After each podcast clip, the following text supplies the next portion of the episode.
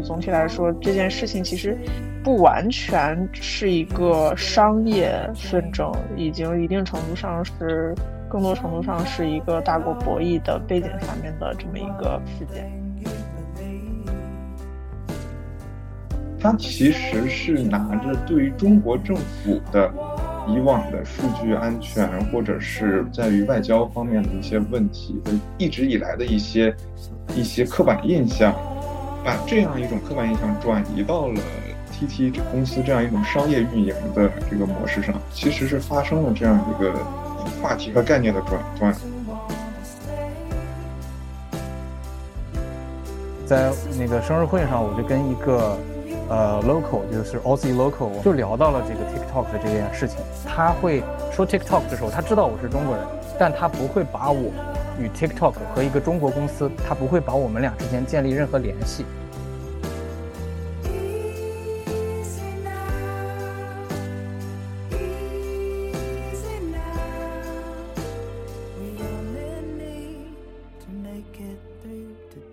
一个公司以及。这个公司中的员工，他们要如何，嗯，明确自身作为一个中国运营商的一个立场？这个我觉得是非常非常值得探讨和有有借鉴价值的。就是你在这个过程中，他如何做到中立？他如何客观的看待不同文化之间的差异？其实能够对我们日常生活中的交往提供很多的借鉴和启示。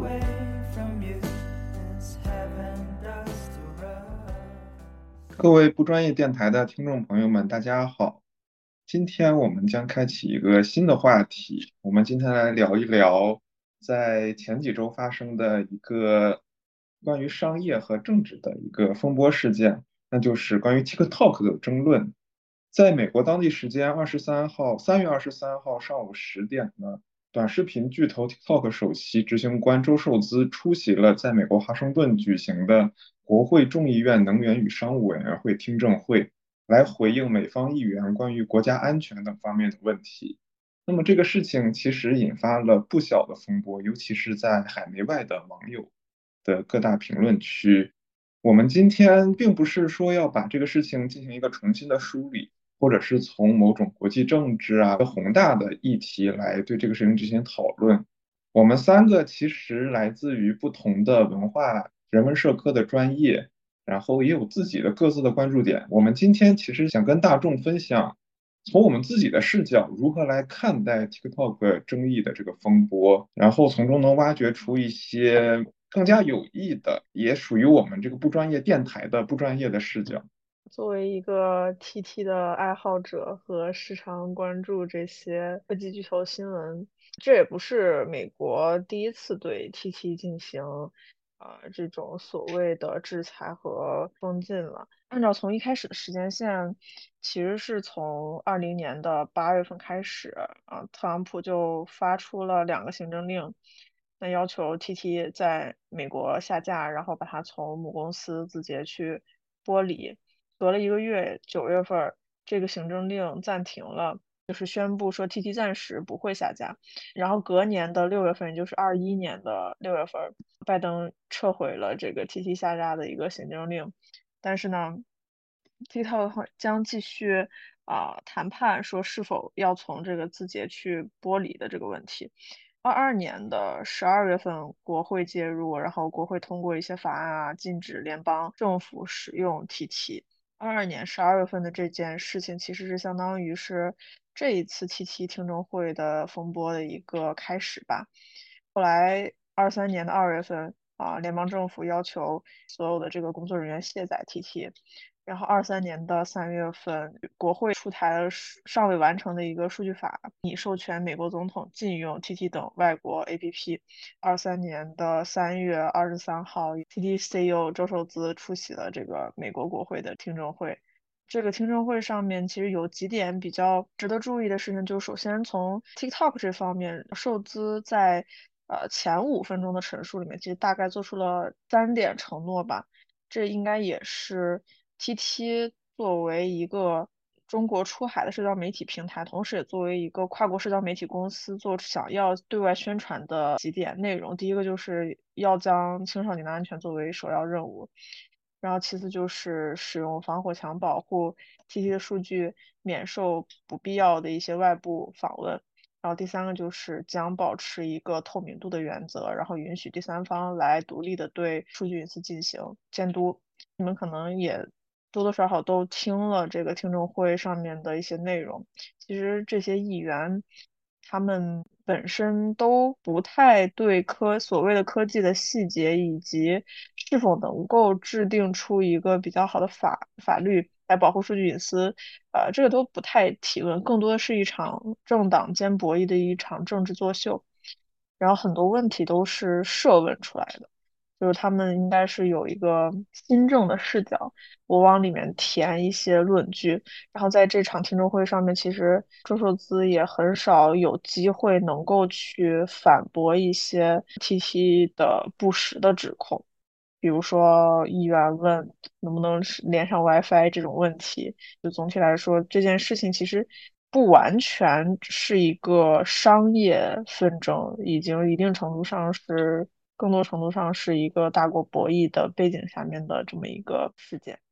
嗯，刚才周周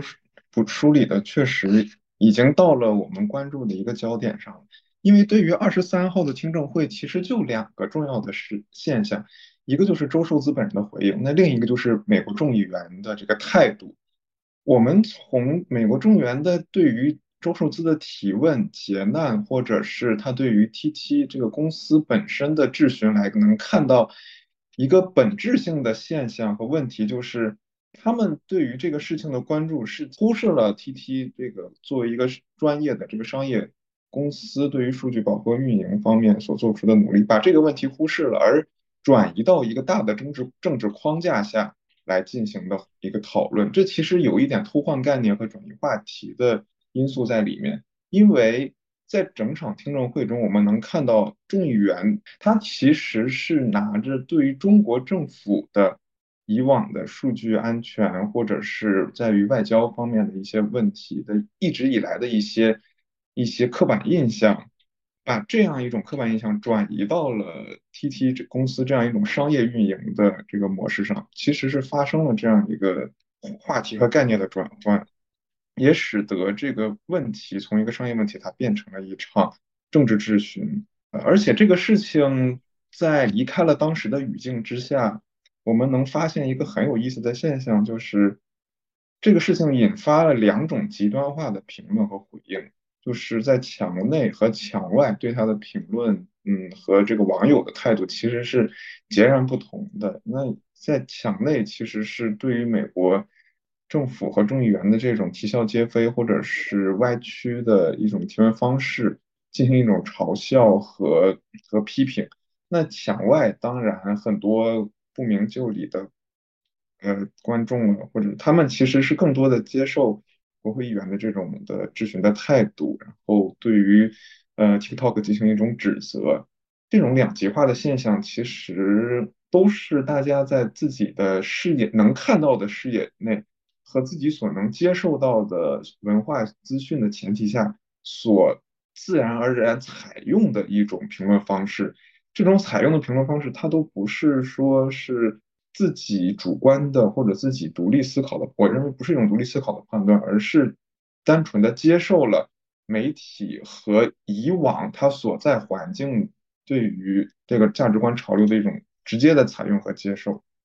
就着这个刚才啪啪提到的这个话题，就是墙内外观众对于这个事情的观点两极化。那我们三个其实也是有一个在墙内，两个在墙外，在墙外的两个人在墙外的时间长度也不一样，然后。本身呢，啪啪他也是，呃，可能在学法国这边的历史，所以我也想通过这个话题，就是问一下，包括我自己在内，就是问一下咱们三个人，呃，你们自己对于这件事情是怎么看的？就是你们大大多数会提供一个跟你们身边所处的环境相似的视角呢，还是是一个相悖的视角？我先说一下我的吧，我自己提供的一个视角是一个在墙外生活的一个普通，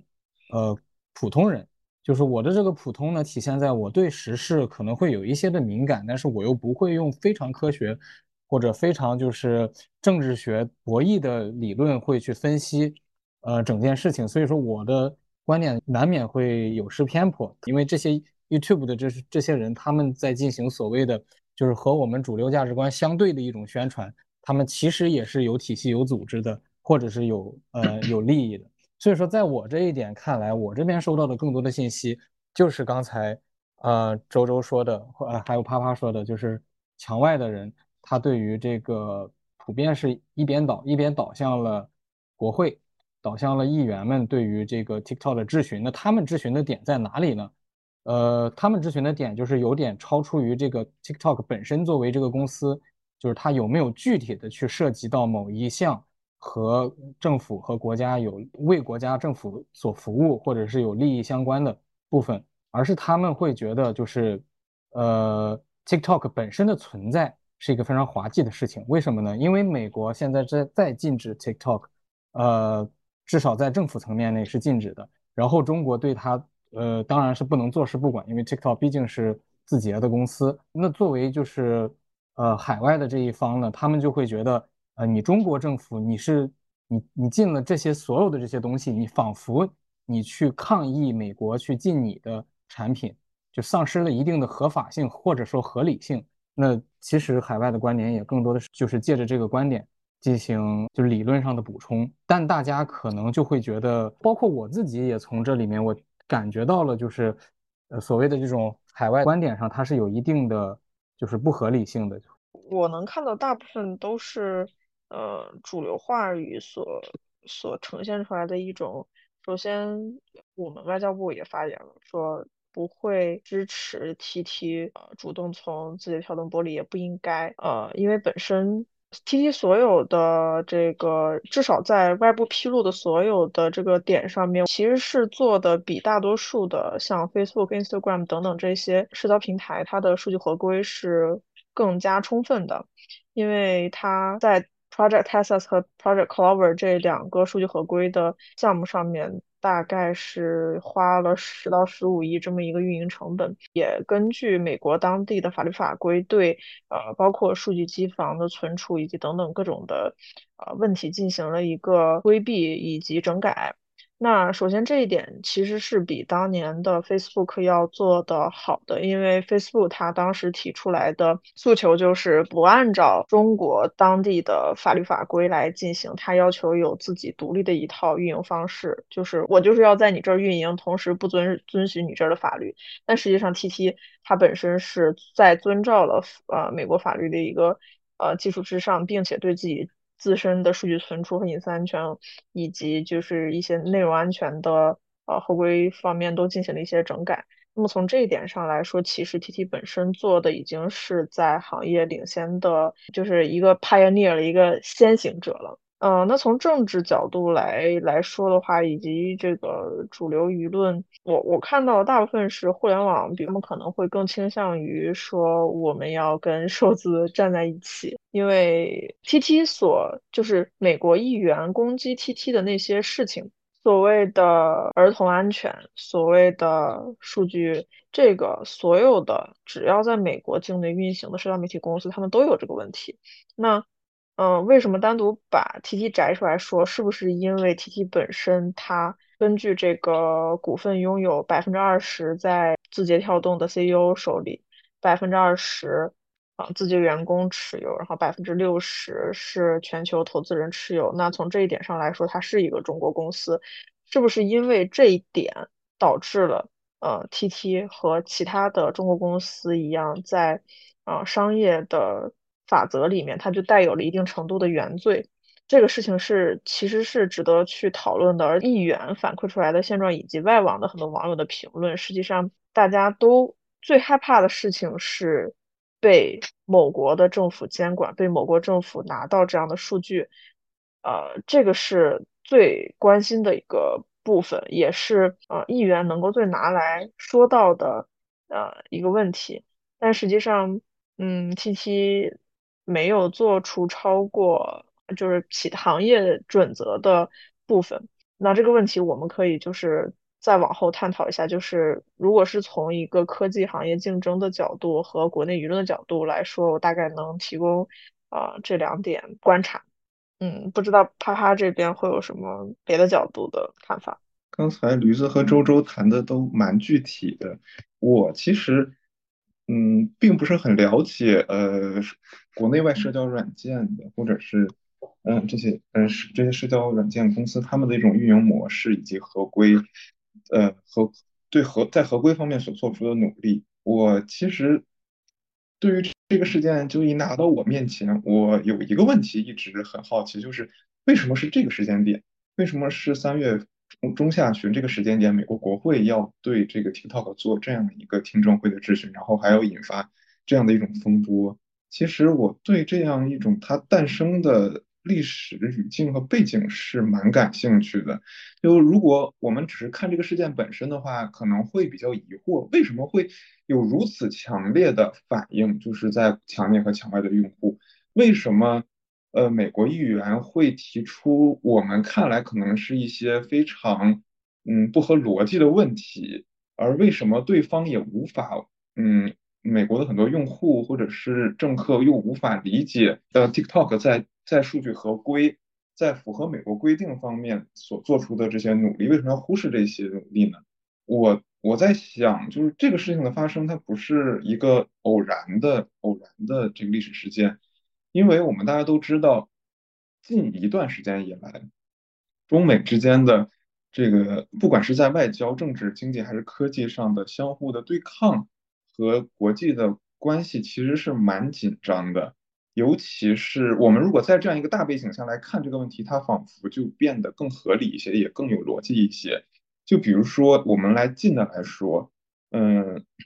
在一月份，在二月份就发生了这个，呃，一一场这个气象飞艇事件，就是我们我们都知道，我们在美国上空发现了这个有漂浮的这个，说是这个中国的这个民用气象卫星，然后这个事情引发了美国政坛的一个。呃，广泛的这种风波吧，然后大家觉得这是一个来监控这个美国呃百姓生活的这样一种这样这样一种间谍气间谍行为，然后外交部对此也做出了强烈的回应。嗯，这个事情其实使得本身有所缓和的中美关系又突然进入了一种这个紧张的局势，导致你像嗯后面这个美国国务卿本来是要访华的，这个也也不来了。然后随之而来的就是大家都知道这个呃俄乌战争进入到了一周年爆发一周年的时机，而俄乌战的战争的本质是俄罗斯和西方世界进行了一个全方位的对峙和对抗以及分裂，而在这个过程中，中国所采取的态度一直备受世界，尤其是美国和乌克兰、欧洲的关注，就是中国的战队。而在两会结束之后呢，也也展开了一场。中俄之间最高规格的中俄元首外交，而对于中俄这个面对面的元首外交，美国也是保持非常高度的警惕，生怕中国在某种程度上和俄罗斯，嗯，达成某种军事的同盟和协议，以这个对抗西方社会一系列一系列的问题吧。那么第三个就是大家都知道，最近台海问题也是在这样一种中美对抗和俄乌战争的局势下进行这这个不断的升温。而且包括台湾台积电在内，这个这些高科技的芯片产业，在美国的这个主导下，包括台湾、日本、荷兰这些本身要和中国进行这个高科技芯片产业和技术合作的一些厂家的一些项目，都被遭到了这个美国为首的这个科技制裁的禁令。那其实我们从这三个角度来再次看三月二十三号发生的这场。听证会风波其实它就有一种连续性的历史逻辑，就是它的出现并不是突然而然的，而而且就说明美国政府政客对于呃 TikTok 的这个合规问题以及对于数据安全的不信任问题，其实是由来已久的，它是一个一直一直就是潜藏在嗯美国政坛的一个备受争议的话题。那谈到美国政坛的话，我们能看到。美国国会议员在这场听证会上的表现，这个表现其实我们在在我们看来，有的时候会有些不可理喻，就不可理解。这跟美国政治两党竞争的本质，这个也是应该是有一定的关系的。在这两年，两美国两党不管是在大选呢，还是在这个各种问题上，其实分歧是蛮多，但是他们只有在一个问题上达成了一这个有史以来的高度一致性，就是全面一致的。对抗中国、遏制中国发展的这个战略上，呃，达成了高度的一致。那么在在这样一个这个关键时间点上，嗯，尤其是大选将至，那谁也不想在中国问题上失掉他本身应该有的选票。这个选票压力也使得，呃，现在这个在野的这个共和党对于执政的拜登政府、民主党其实一直在施压，要求拜登政府对于中国这个态度要更加强硬。因为我们都知道，其实拜登一直是寻求一种不是那种冷战的对抗，它其实是要保持一定距离的这种跟中国有对话，但是也要遏制的这样一种。既温和又强硬的这种态度之间不断摇摆，但是来自于这个共和党的压力，其实也使得这个 拜登政府在这个问题上也会有一些新的策略。那所以我们再把它把 TikTok 事件放到美国政治这个大的背景下来看，我们其实也能更好的理解这个问题。所以我理解的就是。呃，大家对于这个事情的观点更，或者说我说的大白话一点，就是说一个想要寻求正常运营和合规化运发展的中资公司，在这样中美对抗的大背景下，被美国神经过敏的针对了，就是一句话总结一下，是这个意思是的，嗯，但是其实这里面有一个很有趣的现，很有趣的问题，我们也可以做。进一步的讨论，我想这是我们能够对这个事件贡献出自己的一些特看法的地方。就是我们三个刚才都谈论到了自己的立场，然后刚才吕子也算是做了一个蛮精到的总结。就是你总的看下来，就是我们三个其实也不能说是某种非常客观中立的立场。我们对于这个问题的看法，你切入进去的时候，它就是带有某种。立场的，它就相当于是我们来看这个所谓的两极化的评论。对于这个事情来说，就是大家都是永远带于某种立场去看这个事情的，谁也不可能做到完全的公正。那这个时候就会有人来质疑。那既然你也是带着某种立场，而且你的立场可能也倾向于说是美国国会议员对于这个商业行为进行了一种政治模型下的政治操弄。那你的观点还是客观的吗？那你有什么资格就是来谈再谈论这个事情呢？就是大家对这个问题有没有什么有什么想法呢？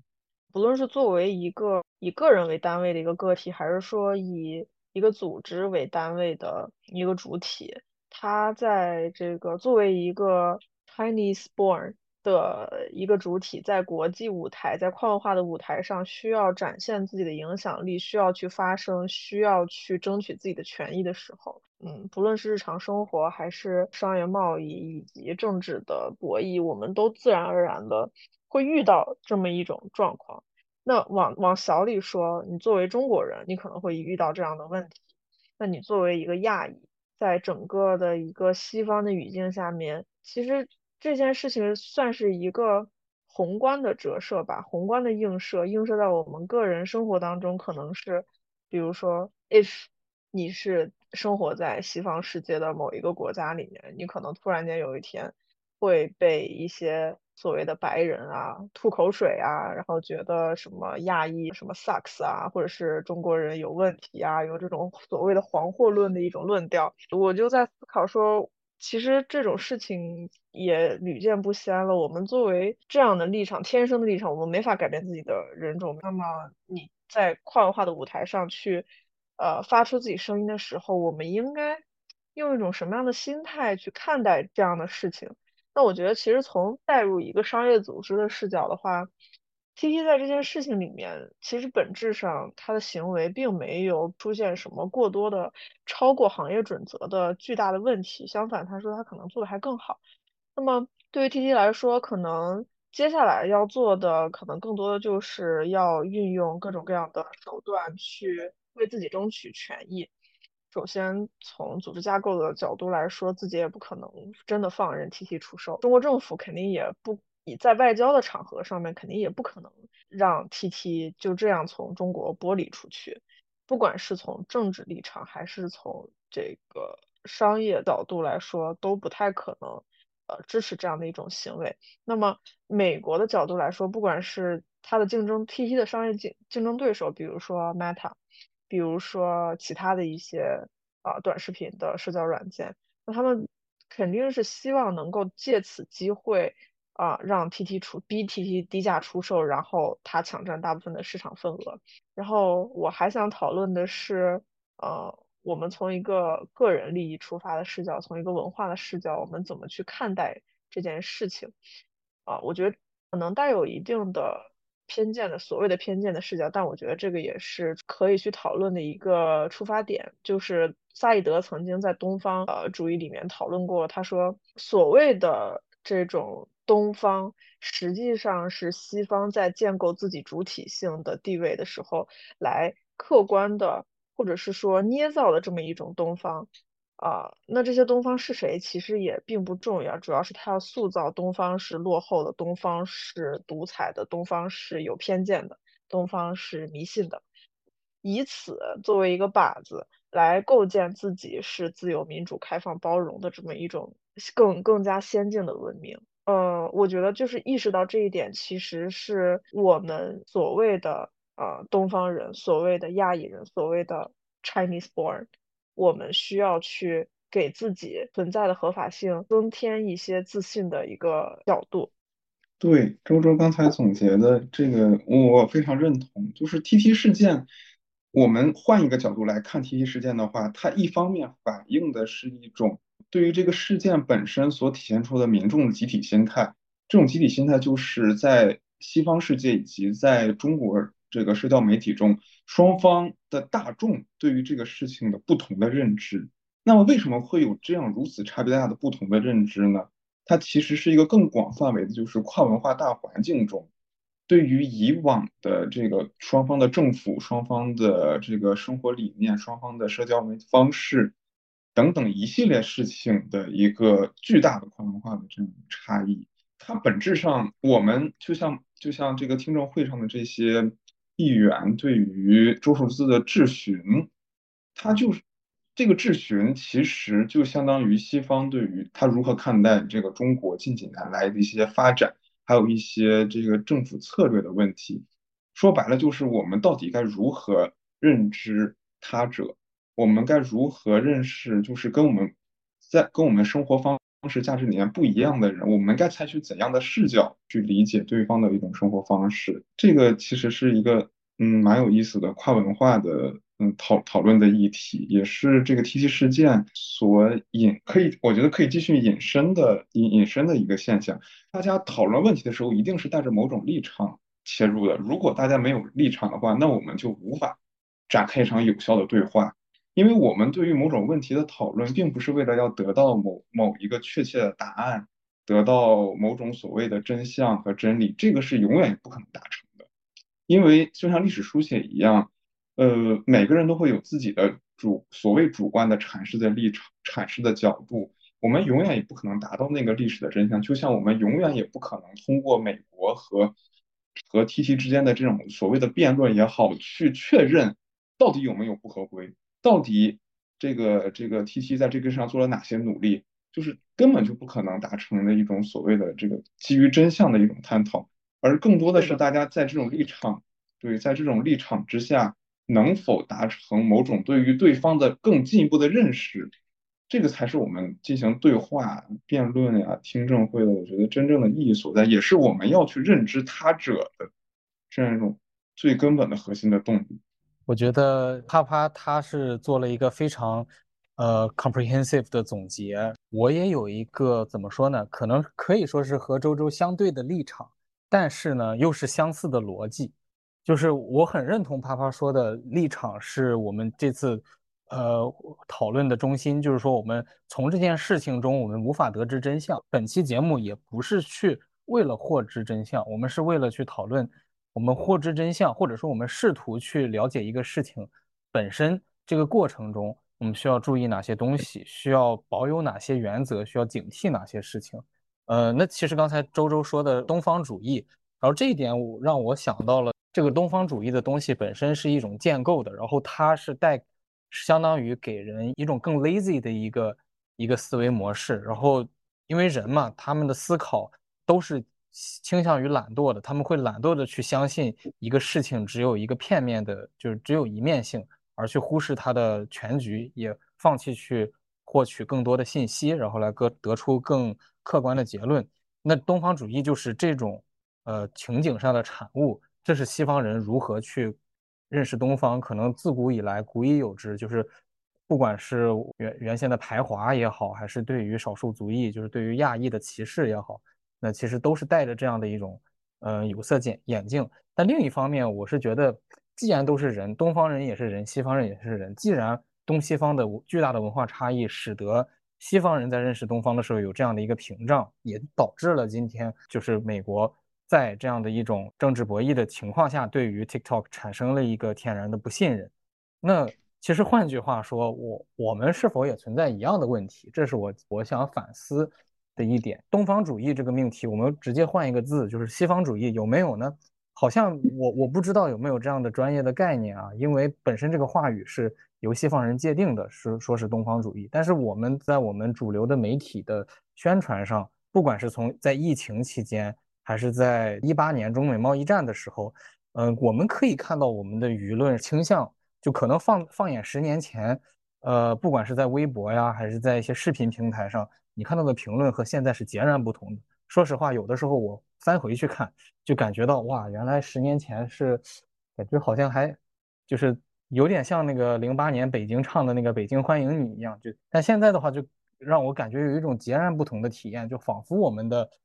人们也同样的关起了门来，就是陷入了一种悖论之中，就是双方 claim 都声称是对方先对自己有了恶意，然后。我们啊不得不做出的反击，比如说我现在登录 B 站，我看到的是什么？我看到的是可能是对美国铺天盖地的嘲讽，说自由美利坚枪击每一天，说零元购，甚至还做成了鬼畜。所以我自己是感觉到，好像我们的东方的人，就是中国人自己对于西方也有一种认知屏障，而且，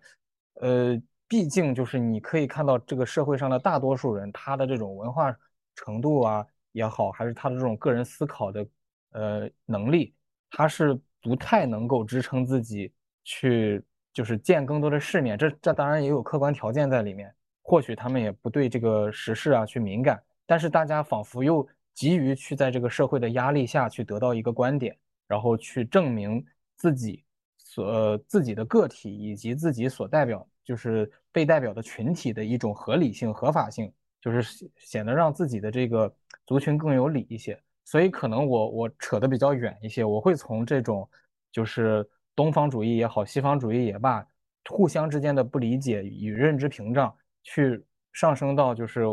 可能这是民族主义又在呃重新的抬头的一种体现。我自己想要分享一个我在这边的一个经历，就是今天晚上我去参加一个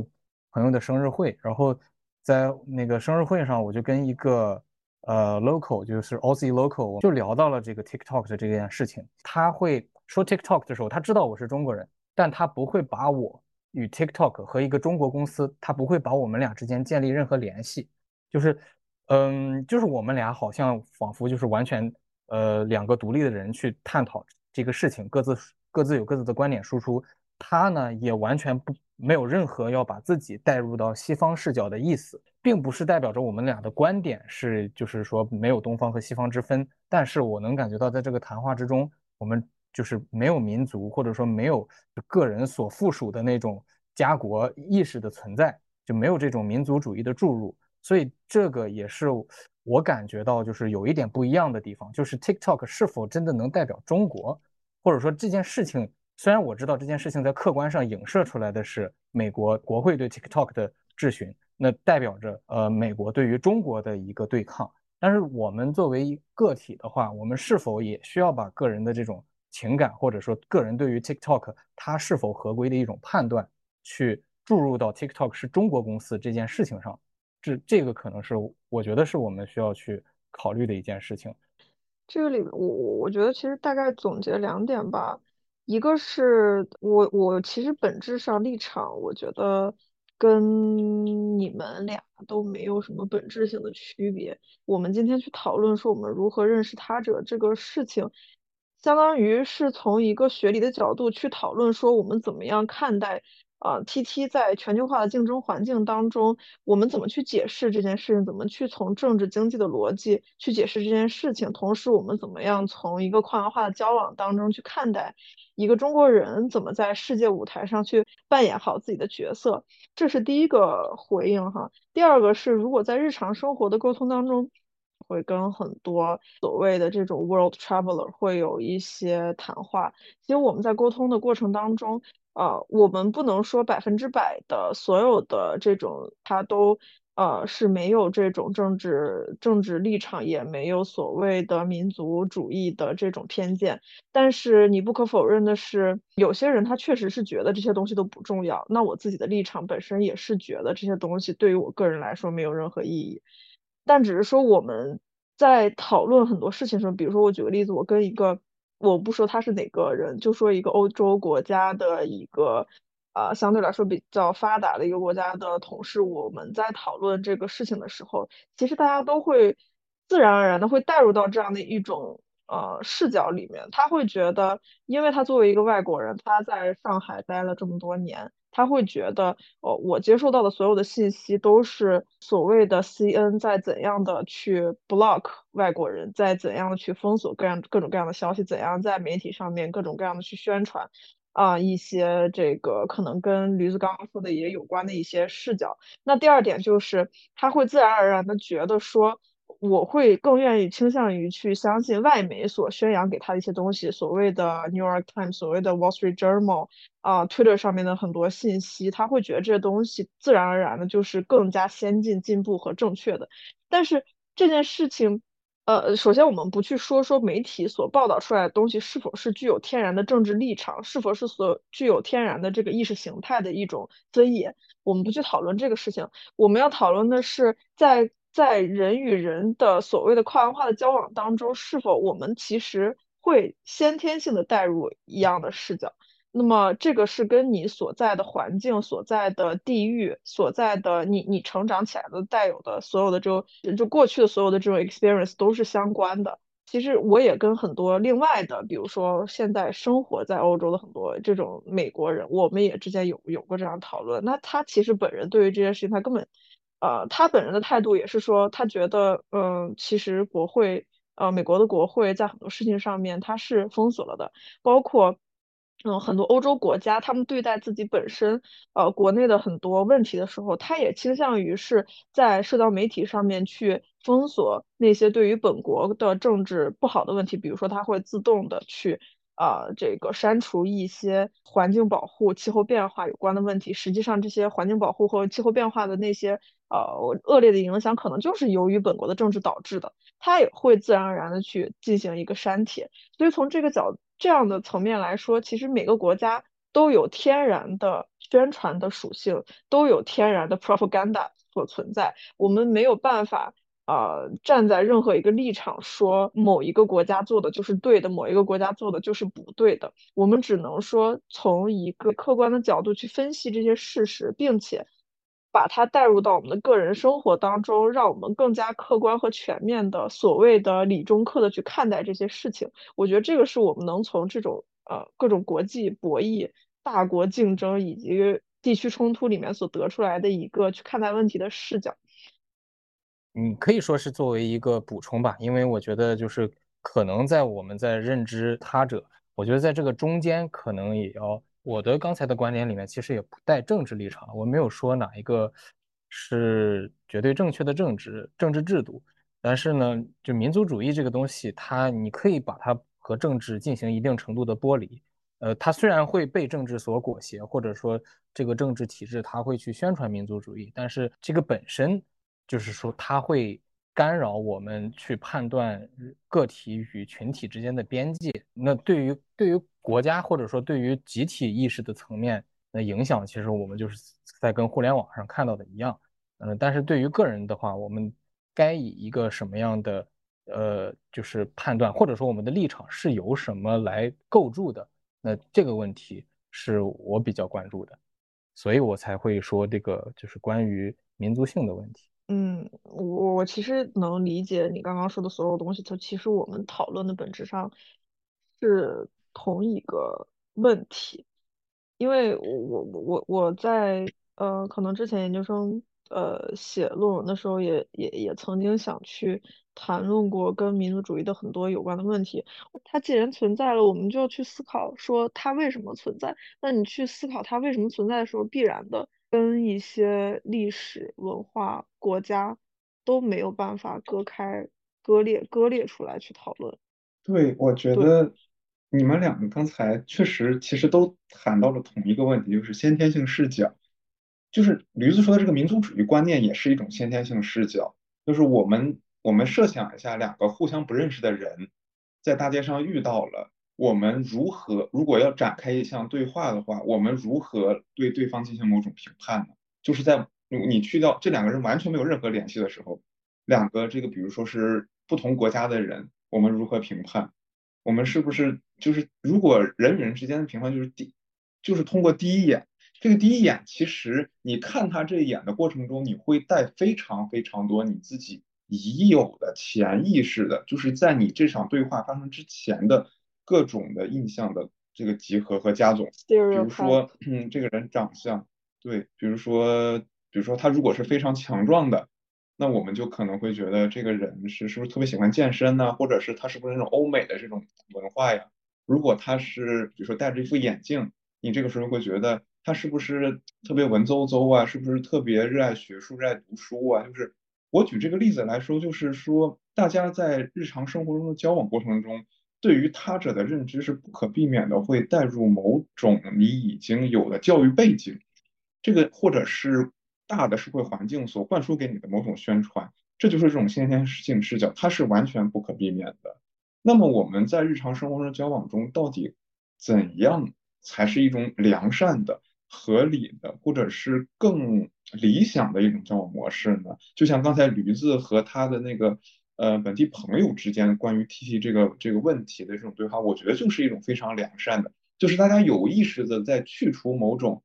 这个社会、这个国家以及自古以来的某种价值观所强加给我们自己的刻板印象，或者是我们无法左右的价值观。然后在此基础上就事论事的去讨论某件问题、某个问题，它不仅更高效，它也更能体现这种跨文化的这种两个主体间之间对话的这种这种目的。就比如说，其实其实我们讨论到现在，一直都是通过这个 TikTok 这个公司本身，嗯，所发掘出来的一系列话题。但是我们回看 TikTok 这个这个，它作为一种跨文化的这个。这个跨国公司的一种社交媒体软件，它其实要面临着跟很多国内的中资企业或者外资企业，它本质上的一个不同就是，它作为一种社交软件，它其实每天这些数据分析、这些这个这些这些合规的审核员，他要面对的都是他者，就是有非常非常非常多的他者要引入到自己的这个公司运营当中，比如说对方国家的这个对于这个相关的法律政策呀。然后对方的这个青少年群体，他们的价值观呀，然后他们那些社交行为方式，其实跟中国跟我们本母国的这个都有很大的差异。那这种跨国公司，这种跨文，尤其是这种跨文化的社交平台的公司，它每天就是要面临着大量的这种事件。那在这个过程中，作为一个公司以及这个公司中的员工，他们要如何嗯明确自身作为一个中国运营商的一个立场？这个我觉得是非常非常值得探讨和有有借鉴价值的。就是你在这个过程中，他如何做到中立，他如何客观的看待不同文化之间的差异，其实能够对我们日常生活中的交往提供很多的借鉴和启示。是的，是的，其实这一点应该也是我其实就是最终想想说的一点。哦，我们能从 T T 的这件事情上面去看到。非常非常非常多跨国公司在处理这种国际化的环境里面的问题啊，怎么去处理自自我与他者之间的问题，又怎么去处理别人给我们打上的这种中国呃原罪的这种标签？我们讨论跨文化层面个体与个体之间的交流，是可以去天然的抛开呃刻意的去避免这些敏感性的政治性的啊意识形态化的刻板成见化的讨论。但是，当一个人他带有自己的呃过去的经历，带有自己的标签，真正的站上了一个现实角度的舞台去发挥自己影响力的时候，可能最终，嗯，你被讨论的东西，确实是与你身上这些标签就是分不开的。比如说，我举个例子，为什么在这场呃听证会里面，啊，大家会对周寿周寿滋本人的关注有那么多？大家会去扒他的过往，并且呃发现说他其实呃很多网上的结论讨论出来的说，其实周寿滋呃他其实是在这个听证会里面就是呃最好不过的一个一个一个人选了。首先他是新加坡人。他虽然是华裔，但是他是新加坡人。然后他在呃 UCL 读的本科，然后在 Harvard 呃商业学院读的研究生。然后他所有的从业经历，呃，不论是从高盛还是投资公司，然后最后到小米，然后到了 TT，他实际上都是在一个呃全球化的教育背景和商业背景里面产生出来的一个国际化的人才。那么大家对于他的这种。呃，是好评也好，现在目前看来，大部分呃人对于他个人的评价是好评。那其实这个事情也反映出来，呃，T T 在选择自己的发言人的时候，他也是有自己的考量的。他为什么选择这样的一个呃非中国籍的人去作为自己的发言人？其实呃，一定程度上他是。想去淡化自己身上这种中国的标签，但是国会议员。对这套并不买账，他们想要做的是尽量的把 T T 与 Chinese China 挂上钩，尽量不要让他去淡化这一类的问题。那实际上所有的这些政治实践、商业实践里面，我们都发现，就是嗯，当你个人的影响力已经到了要别人可能希望从你手里分走一杯羹的时候，那这些东西就是呃天然的会被贴到你的身上。你在更大的舞台去发挥自己的。呃，影响力的时候是没有办法避开这些事情的，所以我今天想去讨论啊这一整个的这个有关 T T 听证会以及呃我们怎么去看待呃中国的所所谓 Chinese related 的这样的一个主体在国际舞台上发挥呃作用的一个最后的这个出发点可能是在这里。总结一句话来说，就是个体与个体之间我们可以抛开成见，只论人与人，但是。真正拿到一个更大的舞台上面去的时候，我们确实是没有办法去抛去这些标签，呃，抛去这些所有的成见。其实听下来我还有一点绝望，就是好像它变成了在更大平，就平台越大，大家已有的。呃，潜潜认知和潜意识就越多，就好像在国际这个关系中，嗯，国与国之间的理解好像就变成了一个不可避免的要陷入某种嗯刻板印象和妖魔化理解的过程。然后，哎，确实有一点有，还有一点绝望，好像这是一个很无解的答案。对，我也觉得这仿佛是一个，就是你获取信息过程中。因为你的变量增多了，你的就是整个的这个，呃，这个事件它所裹挟的呃相关方裹挟的个人个体更多了，那本身这就是一个，我觉得在组织学上来讲呢，就是就是就是会混沌。那那一旦说先进入这样一个比较大的议题里面的话，那这个东西就是不管是怎么样的，我们都没有办法窥见它的全貌。就就确实是注定的，好像，嗯，是一个历史的悖论，其实还挺诡异。是的，就是这个话题讨论到这种程度，确实是觉得挺悲观的。但这个时候，我们又可以引入另外一个视角，一个主体坚信，应该灌一碗鸡汤。我觉得，我觉得这个结主要忘的结尾就挺好，鸡汤就是罗曼罗兰的，哎，我们认清了世界。然后还能呃生活下去，这就是最大的勇气。嗯，好的，很好的鸡汤。然后并不会减减弱我们的求知欲吧？木心的一个诗集里面写的一段话，呃，大概可以把它作为我们这期的结尾吧。就是这个其实是从个人视角出发的，就是他说的是：“我愿他人活在我身上，我愿自己活在他人身上。”这是知。我曾经活在他人身上，他人曾经活在我身上，这是爱。雷奥纳多说：“知的越多，爱的越多；爱的越多，知的越多。”可以反复体味。